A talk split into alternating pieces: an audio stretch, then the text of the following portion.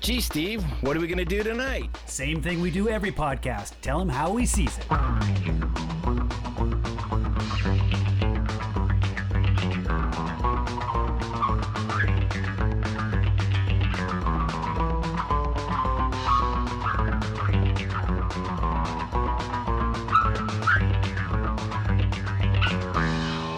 got bored one day. And I put everything on a bagel. Everything. Sucked into a bagel.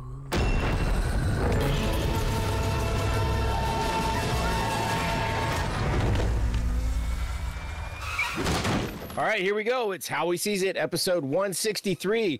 We're everywhere, or everything, everywhere, all at once. That was a horrible one. Let's try that again.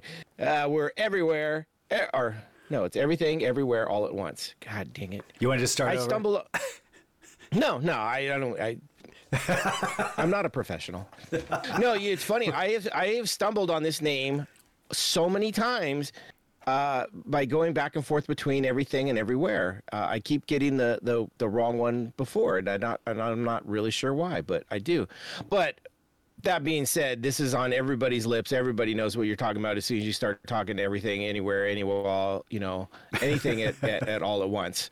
Um, it, it's it's been uh, it's it. I mean, this came out last year, and this was in the theaters. We did not see it in theaters. I did not see it in the theaters. yeah, it actually came out in March, so uh, quite almost almost a full year ago. Yeah. the same time as uh, uh, Marvel's um, Mul- Multitude of Multiverse Madness. of Madness. Multiverse, yeah, Yeah. yeah. So uh, it and it's it's one of those things. The director is actually talking about.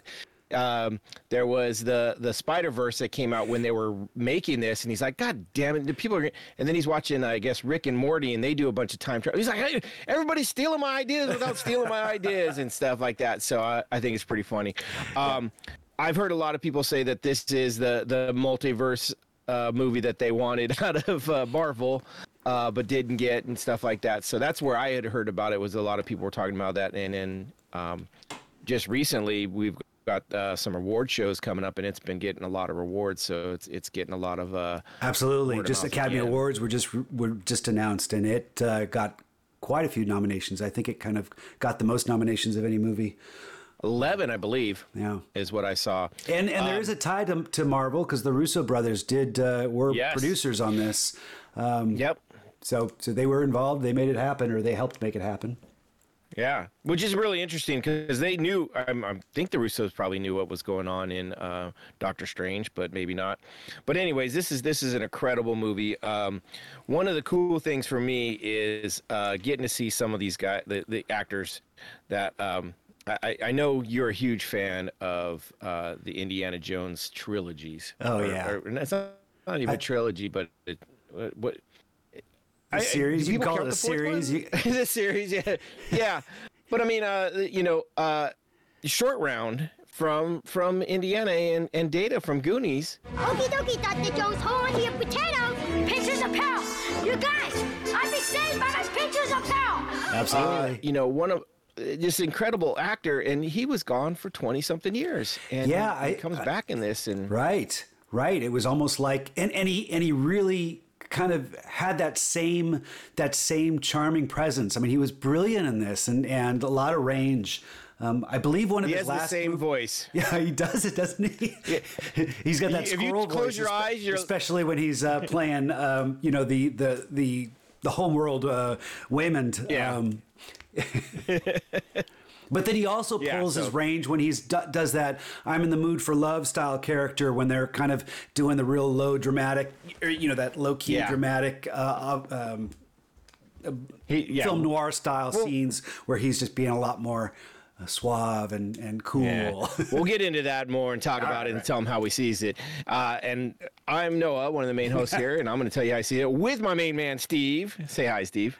Hello, everyone. It's great to be here, and uh, and uh, this is also um, a few days after uh, Chinese New Year. So I know that's another reason Oh. to, to bring this up because this is about a uh, Chinese American family that's immigrated, and so a little representation there. That's well, and they ha- they're having a Chinese New Year uh, party too. oh, that's, right. okay, Yeah, that's, right. is that yeah? That's that's yeah. true, and that was just uh, I think Yep. on Sunday. Yep, yep. The year of the rabbit, I believe we're in now. Okay. So, yeah. I didn't know I, that. I, I got some knowledge. Yeah. uh, he- here on uh, How We Season, we like to pair a drink or a cocktail to whatever it is we're watching and telling you about. Uh, and that's no different this time. And I know for a fact that we came up with some brilliant ones this time. uh, so I'm, I'm, I'm very excited to uh, hear what you have to uh, for us, and, Steve. and check out our pictures on Instagram because both of us went with the googly eyes. And, uh, and, and you know, be- before I talk about my drink, I'll talk about it in just a second. But I want to I want to talk about spoilers because this is a film that I don't think if you haven't if you haven't seen it, I don't think we can spoil it. I think we could talk about it for, you know, as long as we want. But this is movie a movie that you got to experience. You know, we could tell you all about it and our Yeah, takes on it and stuff like that. But we're not going to ruin it. So if you haven't seen it, don't be afraid to listen. We're gonna we'll talk about it. But uh, but but check it out if you get a or chance. even better go go watch it and come back and listen Yeah, make sure you come back though you know if i find out you stopped listening and didn't come back i'm coming after you I just think a spoiler warning is typical for most most of them we do, but Uh, Yeah. this one I don't think we really need it. Anyway, okay, so I got googly eyes on this. Noah's got googly eyes on his, but uh, the the cocktail that uh, that I made is called. Um, oh, now I got to get my notes. Hang on. Um, here we go. I called it Evelyn's Dirty Laundry, and Evelyn's the main the main character of this.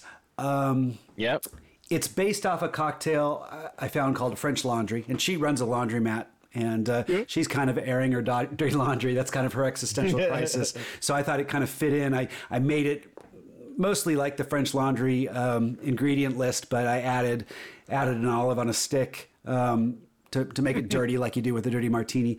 So and uh, changed a few things, but overall it's pretty pretty straightforward with the French Laundry um, recipe. So this is one and a half ounces of uh, Genever, uh, three quarter ounces of elderflower liqueur, half ounce of lime juice, quarter ounce of maraschino liqueur, and three dashes of grapefruit bitters. And then I added again the the uh, pimento olive on a stick, and I kind of. stuck it on there very much like the the bagel hanging out at the top of uh, of Joyce Nice. or Jobu's head uh, when she's you know got, got that little hairpiece and stuff like that. Yeah. Um, I haven't tried this circle. yet. I had all the ingredients except uh, the grapefruit bitters, and I thought about substituting for maybe some orange bitters, but I saw some reviews that really, really liked having the grapefruit bitters. And I'm not going to tell you how much these things cost. I was a little shocked because I went to I went to our our favorite bottle barn. And I found some grapefruit bitters, and I, and that's all I bought. And uh, it, it was it was not. Uh, I was I was a little shocked when I when it rang it up, but then I just I was bought it and left, surprised. So Yeah, I was surprised when I was looking at bitters too, uh, how much they were. But um, you know, they go a long way. They, they last a long time. So uh, I do. I also have the grapefruit bitters. Uh, it's one of the ones I bought a long time ago, just because I do like grapefruit so much. This is good. You- this is good. Is it? yeah, and I'm really happy I got the grapefruit bitters because because it adds. nice. yeah, this is nice. This is no dirty, uh, dirty laundry taste. this is this is this is Well, I like I like the uh, the olive juice in a, in a martini if I'm going to have one like that. I think I think for me, I mean, well, I'm one of those crazy people that I, I'll drink a pickle juice, I'll drink an olive juice. well, I uh, didn't you know, put any olive can. juice in here. I just I just No, but I mean that flavor. I like that. I like that flavor. Uh, so I think the dirty part of that uh, it definitely helps out, and, and grapefruit you can never go wrong. that was all me and inspired by the movie. So uh, Nice. That's awesome. Uh, my drink was also inspired by this movie, uh, and uh, mine was inspired also by uh, the Everything Bagel. um, I just something about that Everything Bagel made me laugh, and I think maybe it's because uh, we got some running jokes around my own house about Everything Bagels because my wife likes to eat uh, like uh, the avocado toast, but she puts the Everything Bagel seasoning from Trader Joe's on it. And so we we joked about that for you know quite. I'm like, well, what else can we throw on it? Let's make this everything, you know. And I'm, I'm you know bringing in socks and you know pencils and just random things from the house to put on this everything uh, seasoning. But so I, I I immediately went to the everything bagel. So I started looking up uh, everything bagel drinks, and um, I found, found two. Well, I found one that was designed off of it, and it was designed off of a uh, gin flip. And uh, I almost went with that, except s- for it was. but but that was a whole a whole egg you have to add to that one. I saw that. Yep, yep, yep, yeah, yeah. I was like, mm, that's no, no. Uh, you know, and it's supposed to taste like eggnog, and I like that. And I was like, oh, maybe, but I found one that I was even more interested in. That was uh, I found that they just did a, a nice Bloody Mary, um, but they rimmed the glass with the everything bagel uh, seasoning. And I thought, oh, that's great. I haven't had a Bloody Mary in a while, and I, I kind of like them. Uh, I know when the pandemic first hit, uh, that first week when I, I kind of went drink crazy, uh, I did I did drink quite a few uh, Bloody Marys at that time. Um, so this one I'm calling um, the Bloody Evelyn, or no, no, I'm sorry, I changed it. It was uh, the Bloody uh, Jobu. Uh, so that's uh, the the evilness in this who created the bagel. Uh, but this I I like this drink because it has everything in it too.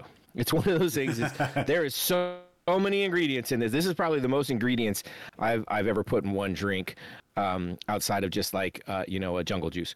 But it starts off with um, two ounces of vodka. I used the Tito's vodka. Um, it I find in a Bloody Mary the better the vodka. You know you don't want to go too cheap on a vodka on this one. It really changes the flavor. Uh, I went six ounces of a V8 uh, tomato juice. Um, not spicy or anything. I'm not a spicy guy, but uh, I do like V8. Uh, I always have as a kid. I used to drink a lot. So V8 juice. I have to. I actually have to have the V8. I can't just get random tomato juice or a mix. I got to get the V8 juice for me to to make it right. Um, then you start adding. Uh, this was a uh, five ounce or uh, yeah, 0.5 ounces of um, pickle juice. right. So I got these little gherkins that I'm going to use for for garnish on this too. So put a little pickle juice in there, uh, half a uh, half a fresh squeezed lemon. Grab that off the tree out in the backyard. Squeeze that guy right in there.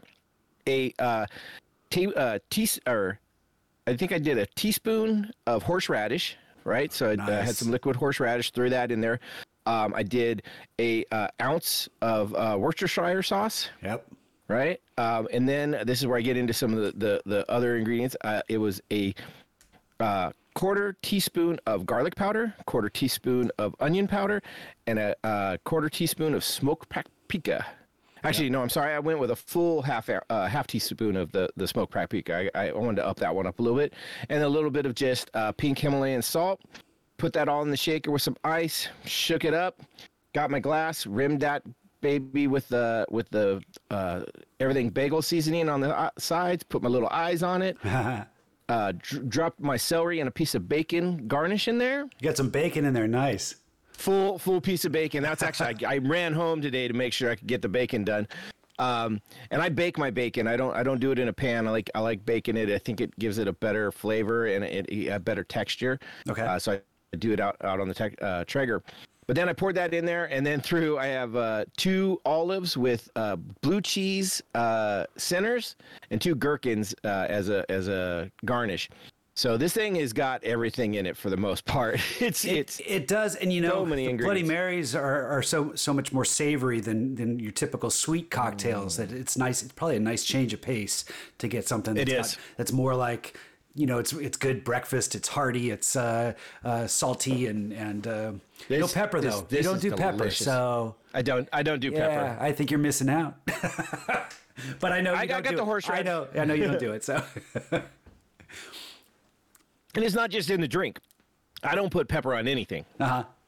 Matter of yeah, fact, no, my I know. wife That, I know. That's why. That's why I, I mentioned that.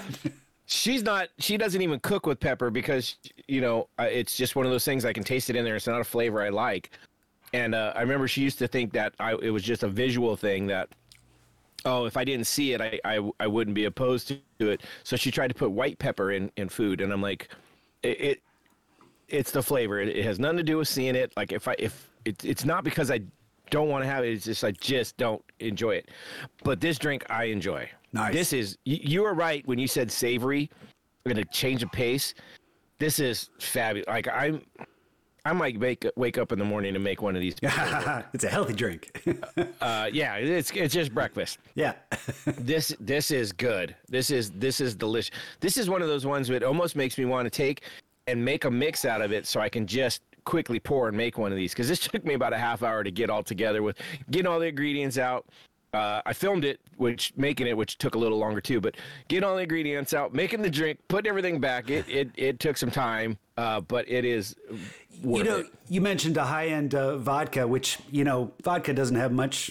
There's not much variety in vodka, but uh, one of Right. the things that I know you're not a huge gin fan, but you know the, one of the main differences of gin is just all the botanicals you're adding to more typically like a vodka base. Um, so this might be a good. I mean, I've had I've had uh, gin based um, savory drinks like a Bloody Mary takeoff, um, and uh, uh, you might want to try that because I'm sure. I'm sure all the extra stuff you're adding are going to go well with those added botanicals. So if you've got some gin lying around that you haven't been trying, uh, you can give it a give it a shot with. I think I, I think I do, but I think I have a slow gin. I don't know if that one would no, go well. Nope, not the same thing.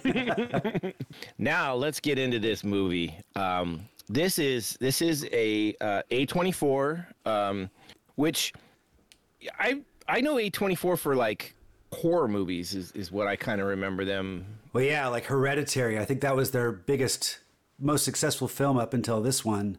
Um, but they they just do do more independent stuff.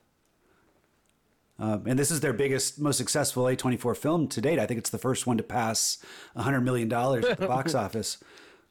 Nice, and that's really good because they only spent like 25 million on this. So to to pass that and make a good change on it, that's really good, especially for the the directors.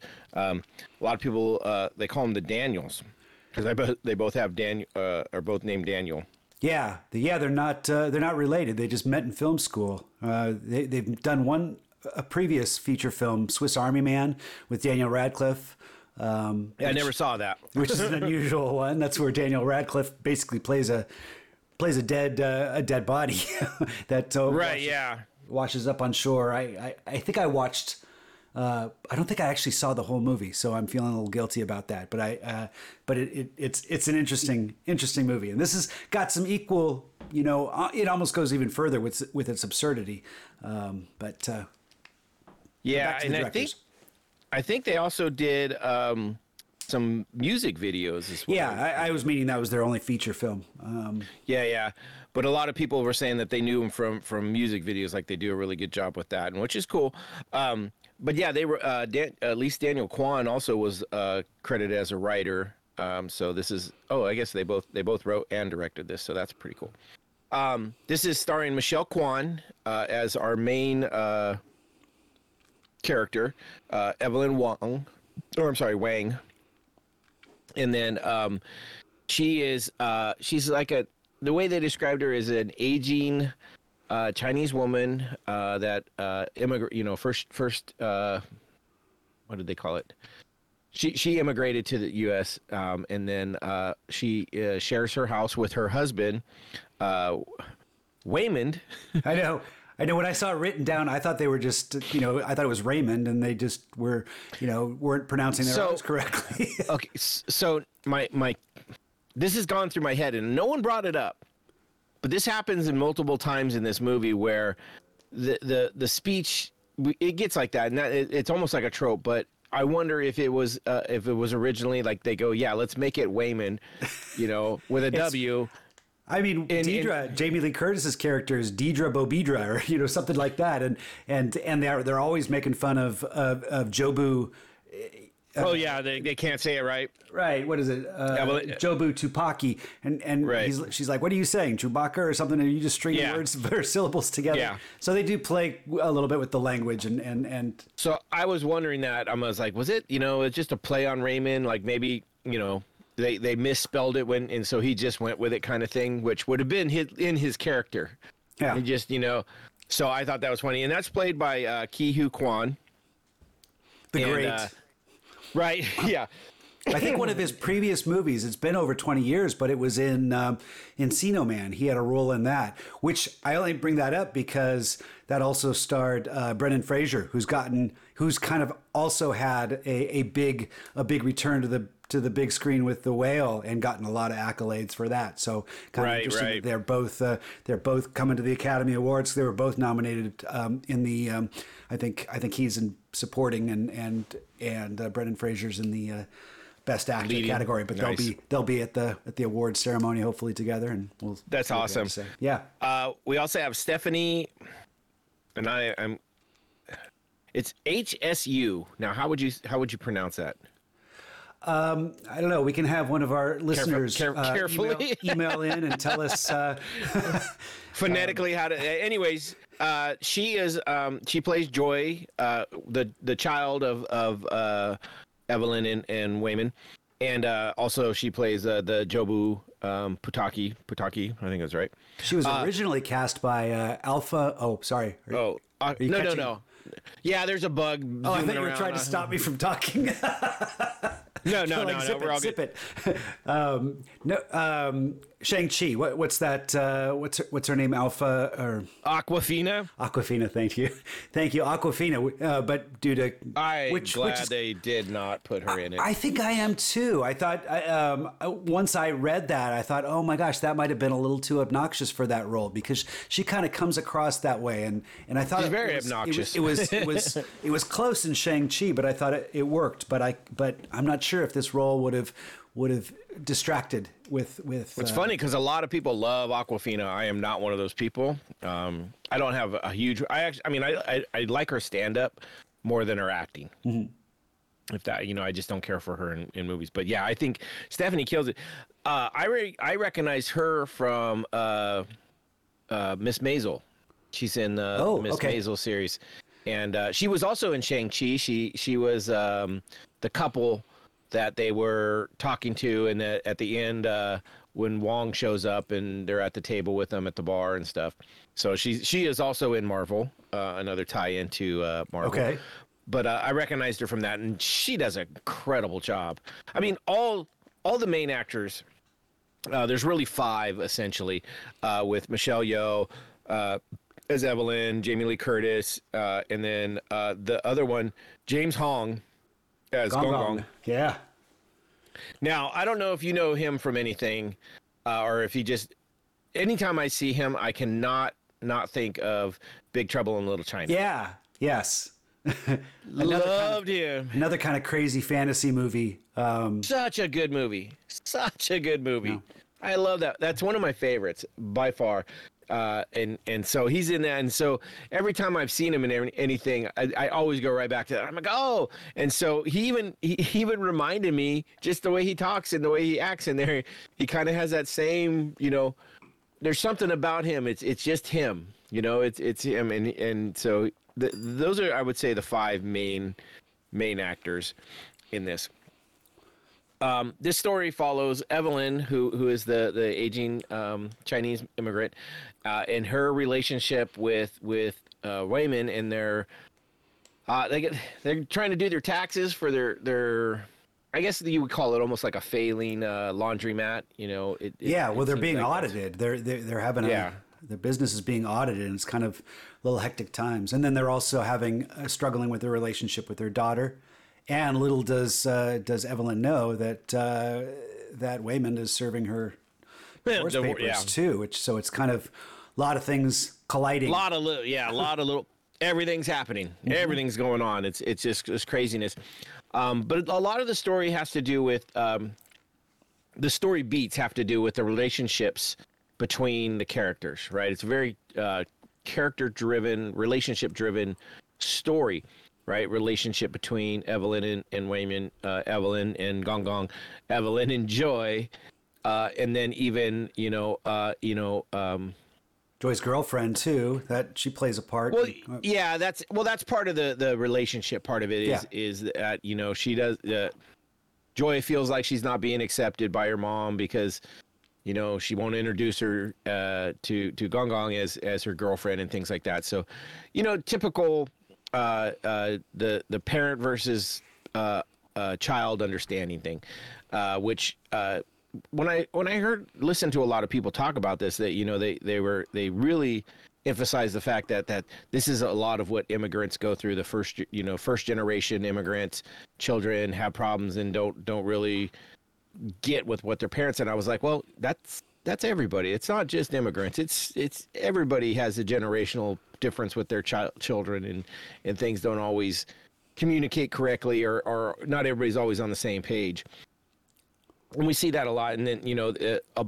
part of it is is dealing with uh, the uh, the acceptance of of Evelyn accepting her daughter as as a, uh queer, right, as as a lesbian, Um, but then it gets even deeper, right? When we get when we get into the multi the multi universe part of this, which it's kind of funny because it's this it's this relationship driven movie with this sci-fi kicker and then that just breaks it into this whole all these other genres you know you get the martial arts uh, you know action you get some great comedy um, someone said some horror someone said it also had a little bit of horror but i don't i don't know if i see that in there anywhere There are a couple places when uh, when Deirdre kind of is stalking them when she staples the you know thing to her forehead and and and jumps out, bursts the door open and um, comes leaping out at them. And and so I, I think there are there are moments when you can say, oh, this is very much like like a, a, a horror a stalker, you know, someone coming after you, and she she looks pretty badass. She's drawn from her uh, relationship with Michael Myers there. I, I put that more to just like um more like action, you know, like evil. That's, that's fair. I'm just I'm just stuff. thinking that Yeah. might be where they were where where they were drawn from. Uh, I- I can see that. that that from. Yeah. Yeah, I can see that. Um, but how we get into all this is they they actually get to uh, the IRS and they're doing their audit, and this is where we get the first indication of well, the first real like in your face indication of these multiverse. Yeah, where you see some weird elevator. oddities in the background, like on the video screen at one point, and Yeah. not really sure what to make of it. But yeah, in the elevator is when it. and and this is I know so many people were talking about how well Michelle Yeoh did in this movie, and I almost think I I almost think she was outacted uh, by Ki Ki Hee Quan. Oh, why why can I say that now? By Huy yeah. Um, I, I thought they both did a did a very good job. I think Kehi Quan certainly had much more diverse moments where he could he went you know from so many different character styles and and uh, whereas Michelle I think he had to do more. I think was following the train of her emotional roller coaster ride as she's going through this whole experience. Um, so I think they had different different presentations, different manifestations of their performance. That, uh, but yeah, you, you could say that he had the, the the role that really gave him the the, the limelight to outperform. I think he had more range. I think in, in what he was doing, I think it just had more range of what it was. Um, to me, he- at least. and he did some pretty good martial arts moves too. But I guess she did as well. So Uh, so that uh, we get through the IRS, and this is where we get that first interaction, and we get we get Alpha World Raymond or Wayman. Um, I always feel like a, like Bugs Bunny when I'm saying that, you know. yeah, um, but we get the Alpha World, and this is where you know he comes in and he's telling her, he's like, "Hey, I need you to do this and this," and you know, and, and tries to explain to her that you know there's these multi universes, and I need your help, otherwise the big evil's gonna kill everybody, kind of thing, and and then you know, Right. she's going through this, and this is this, This is where they like- first kind of think Batman versus Superman when Flash flashes back into the time into, into time and gives gives Bruce Wayne that message, right? Isn't that what what it is? Um, I didn't know Flash was in Batman versus Superman. Doesn't he do like some sort of like, or maybe it's in? No, I think it's in Batman versus Superman where he he does some sort of message from the from the future. Um, I'm sorry, Okay. I totally derailed this conversation. I was No, no, I I, I didn't think. I didn't. was- But no, it's, it's No. I think that that happened. Yeah. I don't, It might have been in the Zack Snyder cut. No, that was no, that was Justice League. So who knows? But So, anyways, it, it it's it's a, they give you great introduction to it because he really goes in and explains what's going on, right? Uh, and then he even even shows how it's it works where where you got these like Bluetooth earpieces. You have to think of this other world and then do something totally bizarre, like put your shoes on the wrong feet and uh, you know later it get it it just ups the ante, ups the ante, ups the ante all the way through it. Um, and but it's kind of neat. They kind of give you an indication of of how this stuff is works. yeah, Um, I do have some holes in the theories that they I talk about, you to absolutely. uh, but it, it, they they do a good job in the beginning of trying to explain what's going on. They kind of give you the basics, and I, I think I think that was clever in that they didn't give you too much. They just kind of said you have to do something absurd, and then you have to use the the headpiece, and that will launch you into a nearby universe, which will slingshot you into the one you're trying to go for. And, but they left it kind of vague in that it's harder to poke holes in something when you really don't have all the information because they can come, you know, they can just say, well, that's the technology. Yeah. You just don't understand. Well, it, it, what I understand is is is the what they're doing is, and this is the, we get the first indi- uh, indication of this is when um, they get through their their audit and basically they're in trouble and they're- and and they talk her into like letting them come back later with their stuff together. And so as they're leaving, uh, she she comes. Uh, Jamie Lee Curtis's character comes running, you know, after them because they left their little cart, and and uh, Evelyn turns around and punches her right in the nose, right, and and this is what causes all you know because she's like, well, you told me I'd know when to fight, and he's and he's like, I don't know what you're talking about, and then all of a sudden Alpha Waymond shows back up, you know, you, there's the. This is where he kills it. He, he you see the physical changes in him between the two characters. You know when one's when when Alpha Waymond is there compared to to Rio Raymond or I, I don't know. apparently he got a, a coach, an actor coach beforehand, uh, Kehi Huang, Quan, um, to to kind of go over the role, and they had developed three different animals. This and and Waymond from his you know his the the grounded real world Waymond was based on a uh, a squirrel, and I believe okay. and I believe it was Alpha Waymond was based off of a fox, and then they also had the CEO Waymond, which is the one that's the more Yeah, yeah, yeah. suave. I'm in the mood for love, and I can't remember what uh, what animal that was based on. But he would he said he would run around at home and just kind of try to manifest these these animals to to do his prep work, so that he could kind of click on them on and off. That's that's pretty, and he nailed it. He did great. this is where we get the first first just fucking badass action scene, and I don't know about you, but I saw Jackie Chan. I literally was like, "That's that's Jackie Chan." Come to find out, this was written for Jackie Chan. This not that was- role. The, it was Michelle Yeoh's role that was written as Yes. Jackie Chan, and then they The original movie was uh written for Jackie Chan. He said no, and they said, "Okay, well, how we're going to do this?" And that's when they decided to, to gender swap the main role and go. Oh, did he actually say no? Yeah. Yeah. okay. Yeah, but but that's what I mean is though. I love the fact that they still bring this in, and it, it's very much Jackie Chan. And uh, not only that, but we get a a, a, a fanny pack, which is, brings it right back to Data. Right? Right. I wish I wish somehow they would have brought in some pictures of power or Just power. or or, or the um, what was the the the the the fist the the punching the glove. I don't know. Um, that he opens up the the coat and it smacks uh, one of the guys. Uh, so he has that too. I would have loved to see that, but this was an incredible, incredible scene. Um, but it reminded me so much of Jackie Chan, and he nailed it.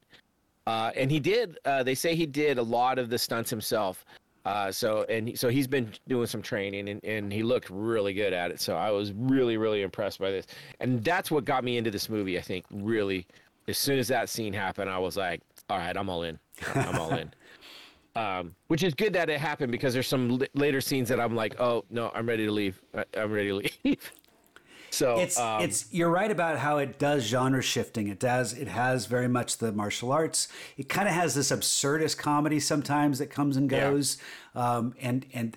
th- That's that's part of it that sometimes I struggled with, but uh, but the dramatic aspects I thought were really interesting, and certainly they're trying to draw some metaphors between this this you know this kind of split reality and and trying to deal with so many things that are going on at once and how that how we how we deal with that in society. I um in, especially with the relationship with his with her daughter um Right, was right. interesting. But uh but yeah lots of different genres and the fantasy world kicks in and you feel like you're in a you're in a marvel movie right now. And so even even was- though audiences probably are like, "What the fuck is this movie?" um, there's still some you know threat of oh you know this is this is like entertaining. This is like popcorn captain marvel uh, entertainment. And and so they can they're going to stick with it a little longer and say okay what's going on here? This is fun. I, I, I agree. I think it really locks it in, and then and, and it just keeps going from there. We get more of the jumping and more of the explanation and, and more looks, and this is where uh, Evelyn eventually starts to to jump. And this is where we get deeper into it, uh, where you know he explains that this this is an interesting one too. They they he explains to her that she's the only one that can save the world because she's the worst version of herself and uh, you know everybody's like, I love this trope because it's always you know oh the, the they find out they're the best and the, you know they're the the the prince or princess that's been asleep for years or whatever, and this is kind of like the opposite where it's like oh no you're the worst person of of of who of all of yours, so you're the only one that can be the savior, and it was kind of like. Okay, it's kind of still the same thing, but whatever. Uh, but what I did like about it is, is I, I look at it as it, it, she was the best choice because she wasn't the worst at everything she was the one that kept trying new things. She just kept going for it and kept going for it. She never let a failure knock her down. Um, and that was one of the things that, that when people were talking about that, uh, it really resonated me is that failures aren't failure for that sake. Every failure is a lesson, if that makes sense. That makes sense. I mean? Yeah, I thought about unrealized potential, and they talk about uh, they talk about the relationship with the child, and you know when you're raising kids, what do we typically tell them? You can do anything you want. You know, the sky's the limit and do that. And that yep. can sometimes put a lot of pressure on a child to like, you know, when suddenly they get out there and you know nothing's working or they just you know they just kind of want to curl up into a ball. They, they feel that that lack of oh they're not fulfilling the potential. They they had all these opportunities and now they have to make a choice because and what does a choice do? It limits you to one direction you know when you make a choice. Mm. so you no longer have those opportunities. And so i think when they talk about her being the you know was the what did you say the worst version of herself? I think it's fair to say she had the most unrealized potential. And that is a good metaphor for just, you know, what we, what a, what a child can sometimes feel when they first enter the world and they just don't know how to, how to choose because they've been told they have all this potential to do whatever they want, but they have nothing to show for it yet. And that's kind yes, of. Yes, that's, that's exactly. Yeah. That's what I was trying to say. That's you put better words to it. The, oh, well. the unrealized potential is is great, but no, it's it, that's what it is, and uh, and I I almost wish that they would have found a way to put that more into it instead of like you're the worst person, you know, to give it a little bit better spin and and and have that meaning a little bit more because like you said for for children uh, or or children of parents who expect the world for you not of you um, sometimes it's not always apparent when when we when we say that you know what I mean? And so that might have helped because uh, what I did learn um, from listening to several podcasts over the last two days uh, is there's a lot of people that resonated with characters in this. Uh, uh it happened to be the a lot of the podcasts I listened to, either where were uh, immigrants, especially Asian immigrants, women. A lot of them happened to be in the queer, uh, you know, uh, lifestyle and and really resonated with joy. And they were like oh my god that's exactly how my mom treated me and things like that. So they really resonated. Um, and maybe if they would have said this that you know that line essentially in that way of say that un un what'd you call it? Un unrealized potential yeah. rather than failure it might have it might even struck a, a, heavier chord to people and said look this is what parents really are thinking you know because you know kids know it all, and you know that's why they should move out right away. So, uh, but you know what I mean. Anyways, we got real deep, which this movie can, and a lot of people can and really connect with this, and and that's what I think part of the reason it's so good is is it does have some deep deep meaning, but it also puts some fun, some action, and all this other stuff with it that that really keeps everybody along for the story. So. Yes, so now that we got through that part, let's get back to more into some of this. uh, go ahead. Do you have some? Oh well, oh. I, I wrote down a bunch of movies that uh, and and and material oh, that, that, kind of yeah. that uh, that I was thinking about as as I was watching this. Um, Slaughterhouse Five. You know, that's a that's a book, but uh, uh Kurt Vonnegut. Um, I think they made a movie out of it, but but I think they did, yeah. One of the first lines is, is something about being unstuck in time, and and I got kind of that feel when when they're bouncing between different different uh, universes or multiverses. Um, that that that that line just kind of resonated a little bit. Uh, another one I wrote down was Twelve Monkeys um, which just kind of has that insanity. Matrix, certainly, because you're going in and out of this reality.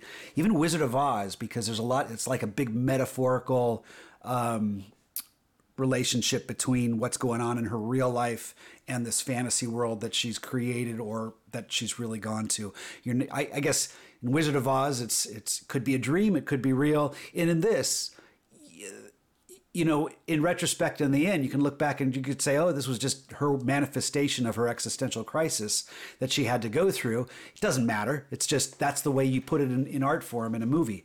But um, I was talking to Cindy earlier, and she brought up a movie, and which I wanted wanted to mention. This is actually a, a, um, a a writer that's done a bunch of movies that are all very weird, and that's Charlie Kaufman. he did uh, Being John Malkovich adaptation. Okay. Uh, I know one of your least favorite movies, Eternal Sunshine of the Spotless Mind, but uh, but it still kind of has that that same effect of uh, this displaced reality, this this being not sure what what is is real and what is in the movie world or what is in your imagination, and uh, it, it allows you to look at life events from an interesting perspective, and that's what I right. think this movie tries to do a lot of.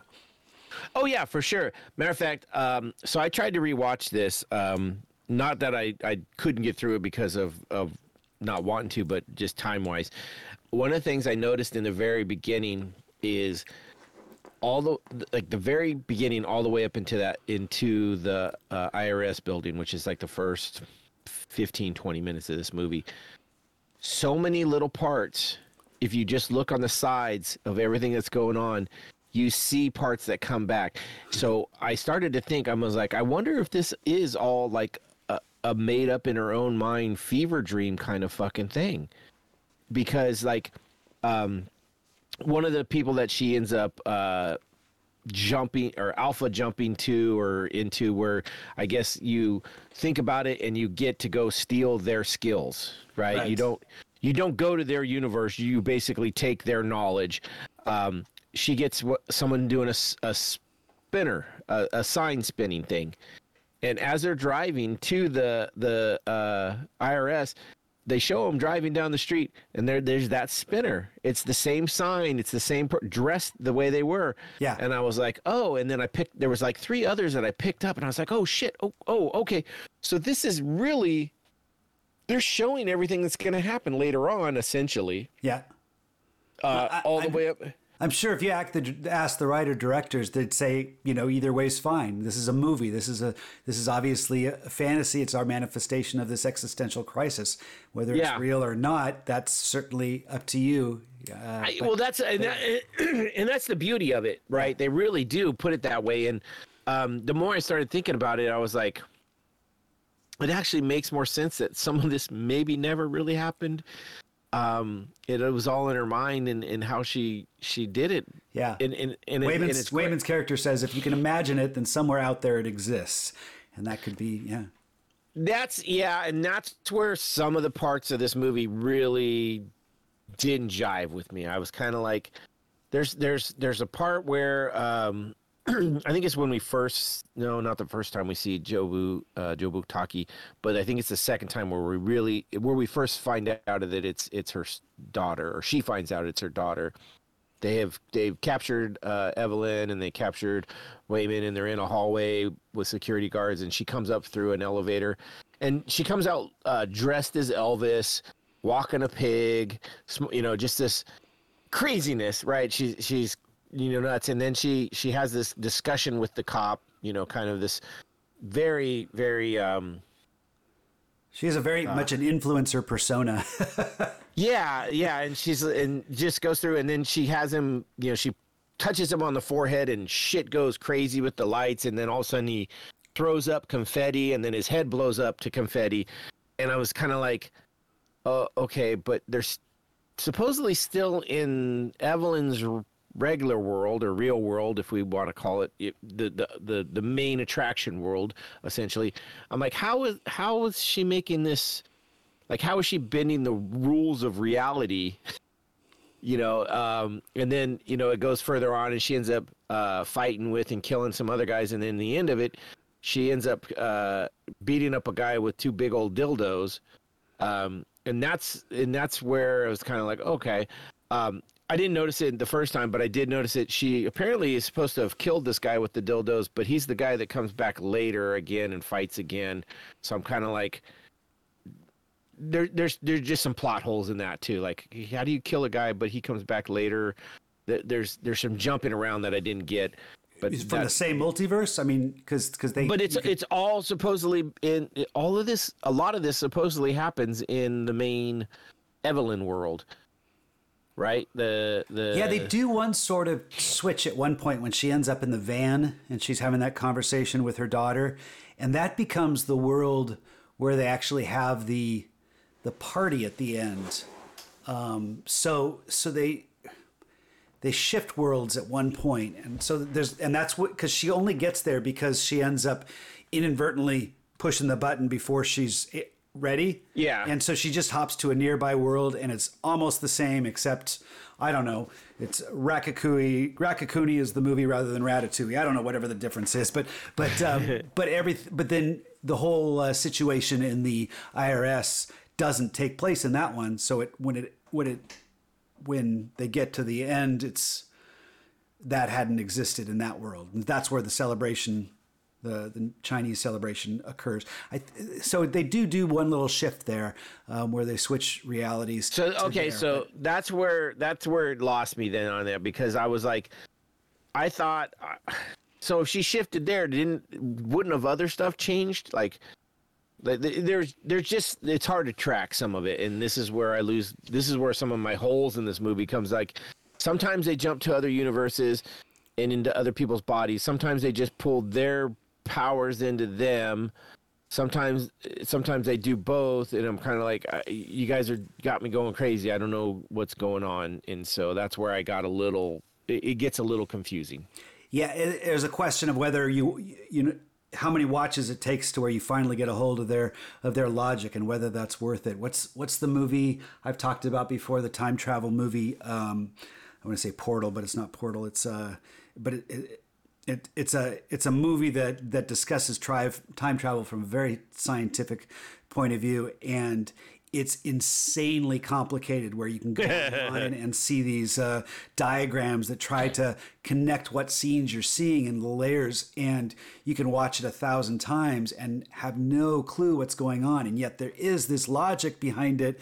You just um, you know you're not going to get it with with with with one watching. Um, and um, so this is one where I, I don't think it's too distracting the complexity because I don't think it's too complex. Um, but it might take a few watchings to to kind of really get a hold of of the world logic or a little bit of, of uh, research because I'm sure there's people out there that have it diagrammed. Maybe and maybe because i only saw it once that, that that was why i get i get a little lost in it. But i i did, I did watch it all the way through. Passes the phone test. I'll give it that right um, i think if it doesn't pass the phone test for you you you are not going to get any of it um, it does it gets it gets you're going to lose stuff if you if you turn away yeah, I watched I watched a uh, a YouTube video.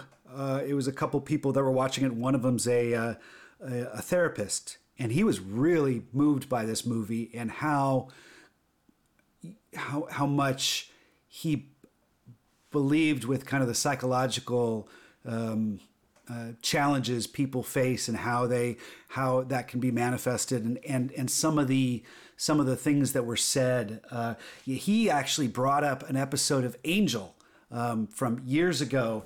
Uh, because nihilism is something that this this movie discusses. This idea of Right. an apathy that kind of comes from in our world is is full of apathy with you know with you, you know because of the political divides and social media and covid and all these things people have gotten to the point where they just don't care anymore because nothing nothing's going to change they can't do anything about it and that's where nihilism can really become relevant and this was an episode of Angel that he brought up, and I found the clip, and it's when Angel he's dealing with kind of this someone who's who you know says nothing matters, and his line was if nothing if nothing we do matters, then the only thing that matters is what we do, which sounds a little I don't know.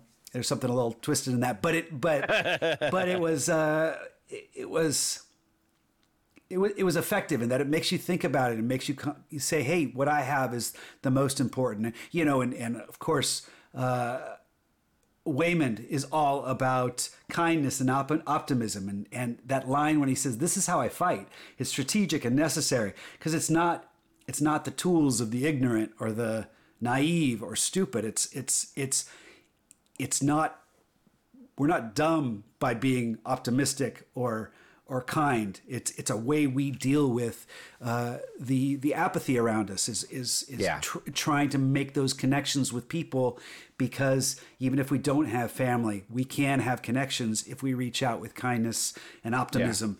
And uh, and that's a way of surviving this world in a in a good way. So I liked how they kind of preached that. If that's if that's the message that they're they're Oh, for sure. That was. I think that's the major message. Is and I mean that's really what turns around the the the ending, right? She ends up she ends up fighting. She she fails trying to fight, and and things do her things her way. Uh, but then when she changes up and then fights with kindness is is what wins the battle in the Yeah. long run.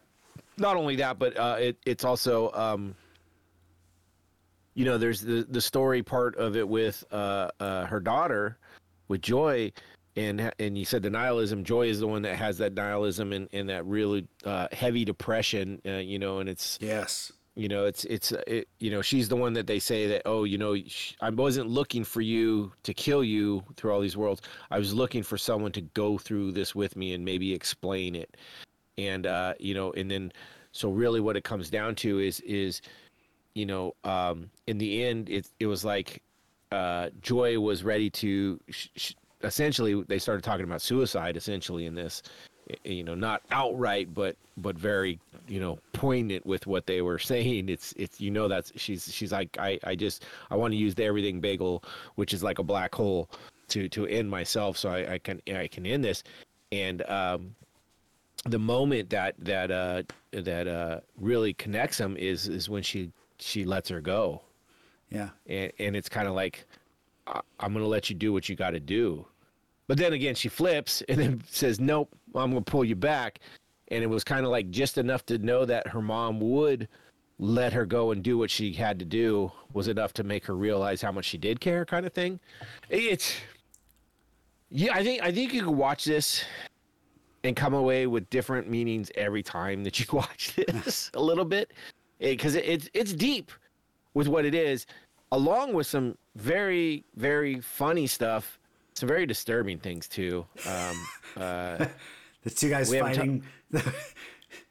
what would you say? okay Disturbing. yeah yeah so so let- you know the the the mechanism to to jump right is is you got to do something odd and so in an early scene we we get um uh uh Deirdre, right, the IRS agent, uh, showing off her trophies uh, as IRS agent of the month or whatever, and they look like butt plugs. There's Giant- no, Yeah. Yep. there is nobody that's not gonna go. That's a fucking butt plug. It literally is like, I. I was watching that. I watched it once on my own, and then I sat down and watched it my, with my wife a couple days ago.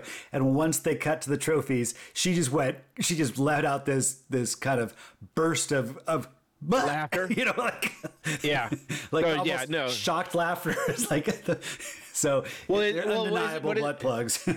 What it, what is it? Is it Schroeder Schroeder's gun? Is that no, what what is it in a movie? If they show it, you know it's got to come back. Uh, what is that? Uh, oh, what do I want to see. You you know the, the the saying that I'm talking about. It's it's like if they show that gun, it's got to come back as a mechanism in the movie somewhere. That's what these butt plugs are. now the way they bring it back, though, Deirdre is so proud of them. The way she just displays Fuck. them. Like yeah. You don't get So- this for not, not Yeah, right. to do an audit. So the way they bring these back is is is uh, Evelyn is having to fight, um, and I can't even. I'm not even sure which side. Like she ends up fighting a bunch of different people, and half the time they're the good guys and half the time they're the evil guys and it, it kind of blurs and I'm not even sure who she's fighting at this point but everybody's got to do this the the the thing that is most absurd at the point uh, to uh, to get the powers. So one of these guys sees this butt plug and he, I guess he's decide because he starts pulling it down his pants like he's going and so there's a fight over the butt plug to keep it away from him. And then it goes over the top, and you got the guy that comes jumping over the fucking railing, no pants on. They got the pixelated on his junk. This is also the guy that was killed with the dildos earlier. Just so you know, that's why I was kind of like, wait a minute, he he was the guy that was killed. Anyways, he apparently lands right because you know he gets the dildo in his or his uh, butt plug in. I was fine with that. I, it was great comedy. It was funny. Where I had a problem was is they continue the fight, and they still have the goddamn fucking butt plug hanging out of him while he's fighting, and it was like, uh, come on, that's that's a little ridiculous. First off, it's not going to hang a foot low, which is what they had. Like if he actually sat on it, it would be like you you wouldn't really see it. It would be you know pucked up against his ass, and then the other guy comes out with some other lo- longer trophy hanging out his butt. But it's like, like okay, the the the whole jumping onto the butt that was fine. Then just have the fight scene normal. Like they didn't have to keep going with the butt plug thing. But worse than that, worse than that is the goddamn hot dog fingers. That I hated every moment of it. Every goddamn moment of the hot dog fingers.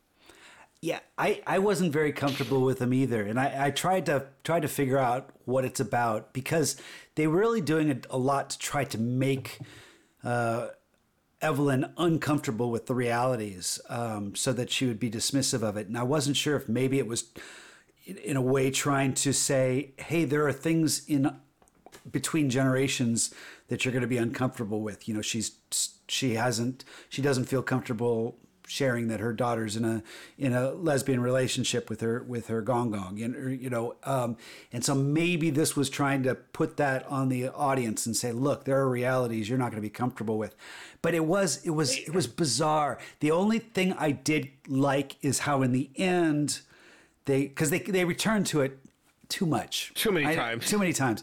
But you know it was the in the end though it was interesting when they had her playing the piano and then and then she used her her her feet and her ability to to use her feet as a skill that she was able to draw from this. Point being that hey even in these ridiculous realities there are there are things that you could draw from that are that show the potential in someone. But yeah that there was some of the absurdist stuff i thought They- they just have didn't click for me. that didn't click. The uh, the Raccacoonie I thought was kind of amusing, but then the, the the animatronic raccoons and stuff, it just was a little too distracting. Um, and so I didn't mind the Raccacoonie as much. And to me, Raccacoonie goes back into same thing with Waymond. Are we just playing on the fact that that uh, a lot of Asian immigrants do not speak English uh, well enough? Like they replace letters and make these funny words. And is that is is that what Raccacoonie was? Is Well, yeah, they- Ratatouille, but just they talked about the, the directors in an interview. They were talking about how they had a a friend's father or grandfather would get American movies confused all the time. Like there was one that was that he was saying, "Oh, I, I saw." Uh, Good boys fighting in the streets, and they're like, "Good boys fighting in the street? What are you talking about?" And you know, that, and it turned out he was talking about Goodwill Hunting. You know, and and he that was just his way of of of trying to, to say the title, and and, and Right, so- right, right. so, the, so yeah, they were kind of poking fun, and I think this was a, a um, Asian American uh, or Asian immigrant or so, yeah, yeah. so so it's it's I thought it was hilarious in that fact. I was like, okay, I'm I'm okay with that. And and it was a little goofy when she jumps on his shoulders and is like running him with his hair, and then you know that was like, I'm like, come on, this it's a little ridiculous. But yeah, I agree with you. But nothing. I I mean, hot dog like. You know, there's there's scenes. If they would have shown scenes earlier in a movie, you would walk out. Like I I have never walked out for a movie I paid for. Like I, I mean, I've sat through some trash shit. But if the hot dog fingers would have come up in the first 15 minutes of this movie, I would have fucking walked out. You know, was like, uh, that was the most disturbing, fucking what- ridiculous bullshit I've ever seen. I think I've told you I walked out of two movies, and one of them was Yeah. uh, one of them was "Don't Mess with the Zohan," and that has that scene when when you know you'd already seen it in the trailer, which He was actually him- kind of funny when he kicks him with his feet, and when Yeah. they have that scene when it, it's in the hot dog fingers when when she caresses uh, Jamie Lee Oh, Curtis Deirdre's so face bad. with her foot. I thought, oh, that's "Don't Mess with the Zohan." So yeah, I I, I could have. Well, I just, I walked out of that movie. So yeah, it was it was so disgustingly bad, and I mean, the, what they used it for, like you know, you said the the little bit of feet thing, which gave her that little bit of comeback, and then it was also kind of to show her in a lesbian relationship with the Deirdre, which. I don't know. Maybe maybe show that in a different way. I, I, the hot dog finger thing was just ridiculous. What what even bothered me most about it is how they explained how hot dog fingers became a thing. That when the apes they show the you know, apes doing the yeah. yeah, and then one of them has hot dog fingers, and he's the one that won the battle. I'm like, first off, why the fuck does a how did the ape get the fucking fingers first? Like it doesn't it doesn't make any sense at all. And I was just like, I mean, I understand we're in a sci-fi movie and things well and they're trying to explore this absurdist idea or this this this, the extreme realities is something that you just can't stomach um, that you're faced with. But I, I it- I tend to agree that it just it, it was there was something That off-putting that made it not good cinema for me for those those few moments. And I don't know I, I don't think it's enough to make it a bad movie because that's just No, maybe but it's it's one of those. after, but maybe it's something they could have done a little different But that the same effect That'll take them from a ten to an eight in, in a rating for sure. You know, I mean, that that because they had other absurd rule uh, worlds, and some of them were were fantastic. Right? We got we got the world where there were rocks. Okay, no life had so we're just rocks. And they were talking. The only problem I had about that, and I don't know if you had the same problem, but uh, on my TV, the uh, it, it was Joy's words came up in white text, and there happens to be a white cloud right in that area. So some of the words I could not see because there wasn't enough definition between the words and the clouds that I could see what it was actually spelling.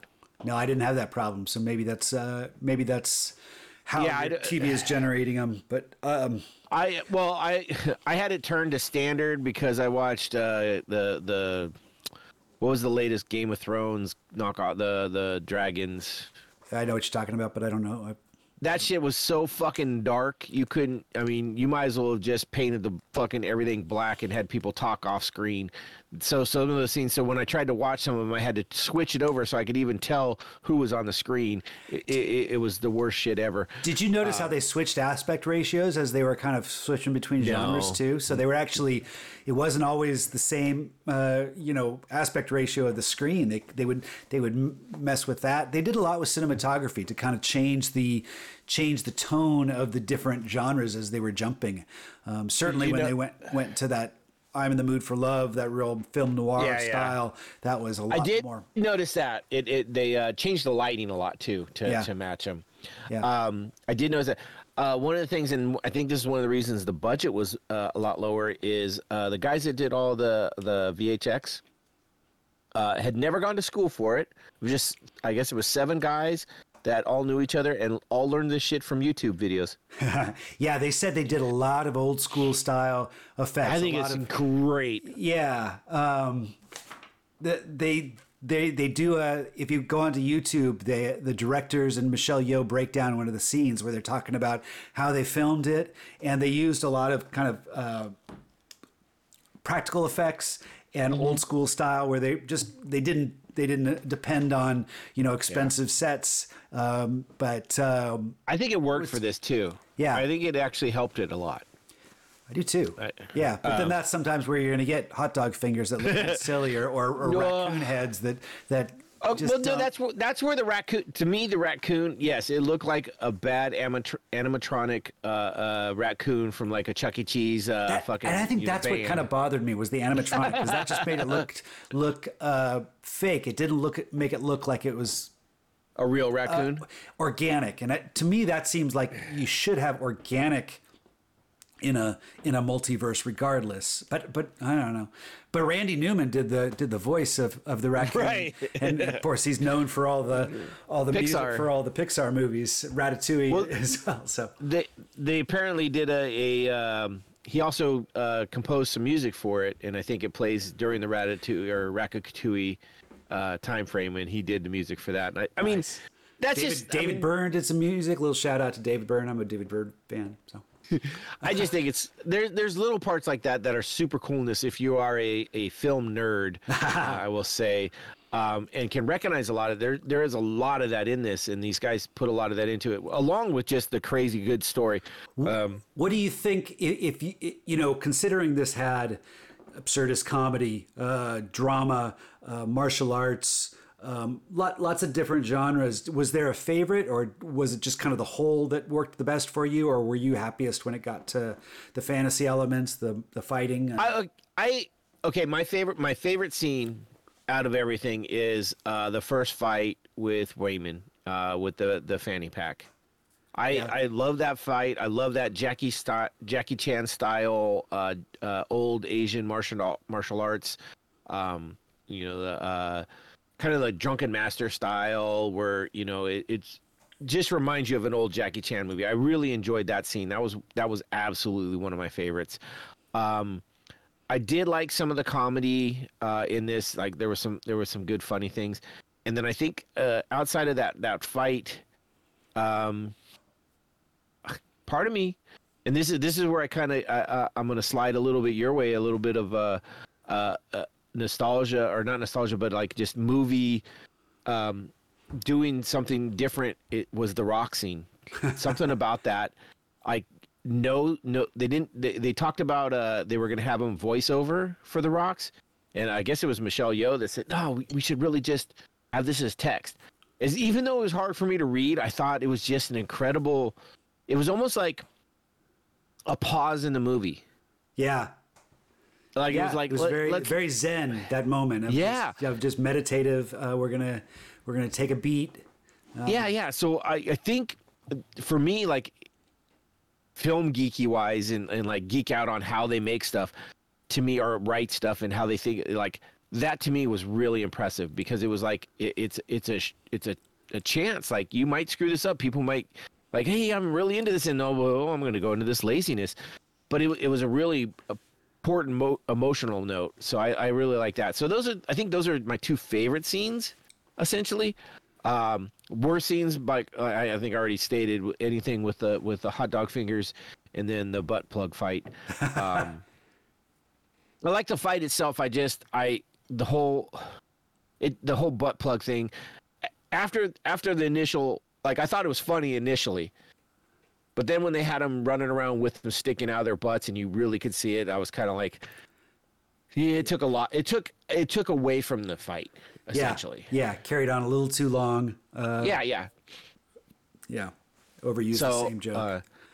uh, um emotional emotional points to me and this is is- it's a very minimal spot but it was when um gong gong was talking to becky and he he it was like he understood that that was uh, joy's girlfriend and he just didn't care. It was kind of like yeah okay cool. Glad to meet you. Yeah, and it was and it was kind of like one of those things is it, it was like we we build up so much pressure on ourselves believing what other people are going to think. We we impersonate no, that's not even a word we we we decide or impression- impersonate. Is I, I don't even yeah I, I don't know what I said but it wasn't a word. I know that much. As soon as I said it I was like that's fucking wrong.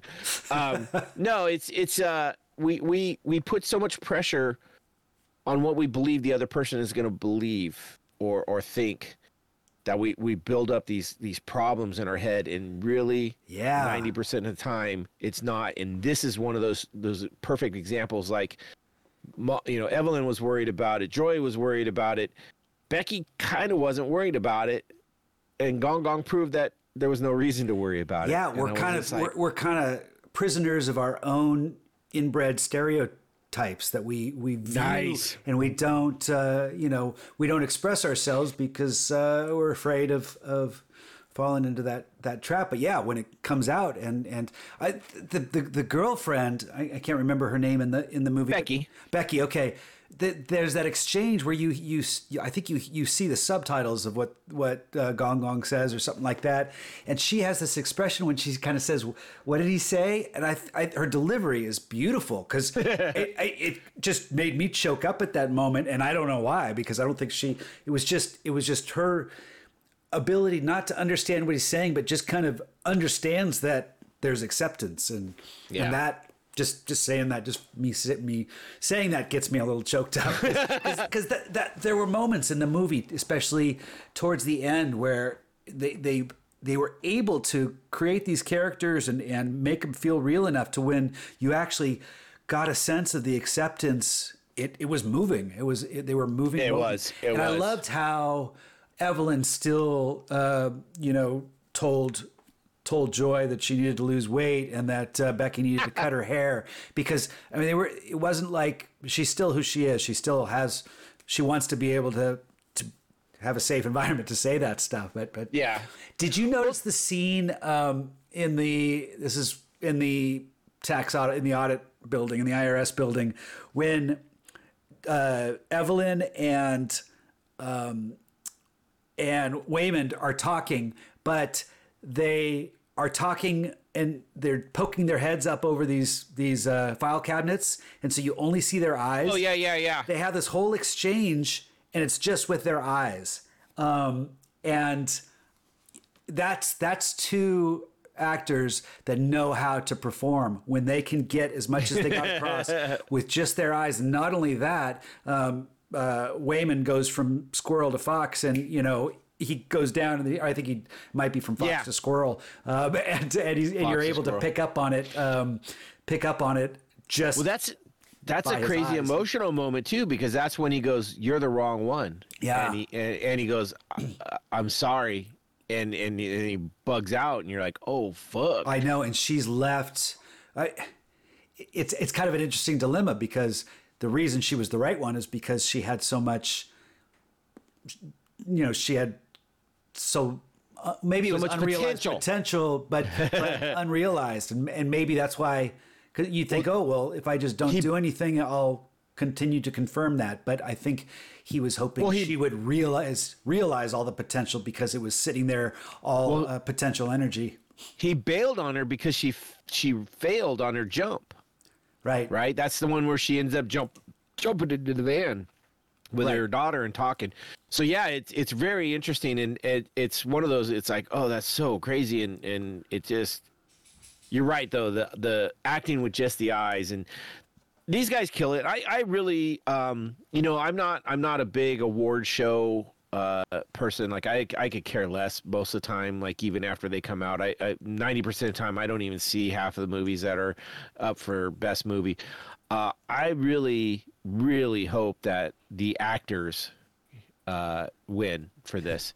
Not necessarily the movie. Uh, the movie, yes, it, it's great and everything like this, and I think a lot of people, if they win, they win. I don't. I, I'm not. I'm not gonna go in there, but I really enjoyed how much and how well these guys did in this movie, um, and uh, I, I think they really deserve. You know, from everything I've seen in 2020 or yeah, 2022, um, they kill it. Like I, I did, I did not go watch any other new movie in that time frame and went, yeah, yeah, these, you know, just was so blown away at how well it was acted compared to these guys, and and for me to even care about that means that they fucking killed it. You know, it's Well, it's You know, when I watched it with with Cindy a couple days ago after the move after the movie, she said, "What what was your favorite part of that?" And or what was what what affected you the most? And I thought about it for a beat, and then I just said it was it was seeing uh, my childhood Indiana Jones hero, you know, uh, yeah. be Back in it you know it. back in it and in such a, a wonderful way and to come across as such a someone that was just someone that was the epitome of of, of what I wanted to Oh my God! be You know what they see. and so it was the nostalgia factor. You know, you know what they needed because they they had a couple lines that brought it back into to Indy, right? I think there was one like uh, I can't remember what he says, but like th- they they mentioned somewhere I was reading that there there's a couple lines that he says that, that bring it back to Data, bring it back to to Short Round. They needed to have him with a red hat at some point. If they had to put a red hat on him, chef's kiss. Yeah. Right. That would have been that would have been the best. But yeah, I, I was so glad to hear. And um, I know I mentioned this earlier, but just you close your eyes and listen to him talk, and you, I I went back to Data. Like, I, and that's what I loved with the fanny pack. Like, oh my god, he, it's his fanny pack. Like, you know, when he first started eating the the, the lipstick or um, chapstick, I was like, Yeah. what the fuck? um, found out that was it wasn't real chapstick. It was actually uh, chocolate uh, that they they made to uh, look like chapstick. So that's good. I was kind of worried uh, about that. I was like, man, that's that's a rough thing to have to do to to get your paycheck. Uh, but uh, yeah, no, it was uh, that was such a good, such a fun scene. I mean, that's a that's a fight scene I could rival with almost the opening of Ragnarok. nice. I I go watch that fight scene over and over again. And he's been spending a lot of the award shows with uh, Spielberg because Spielberg has been getting a lot of um, nominations for Fabelmans um, as director, and so uh, it'll be. I haven't even heard of that.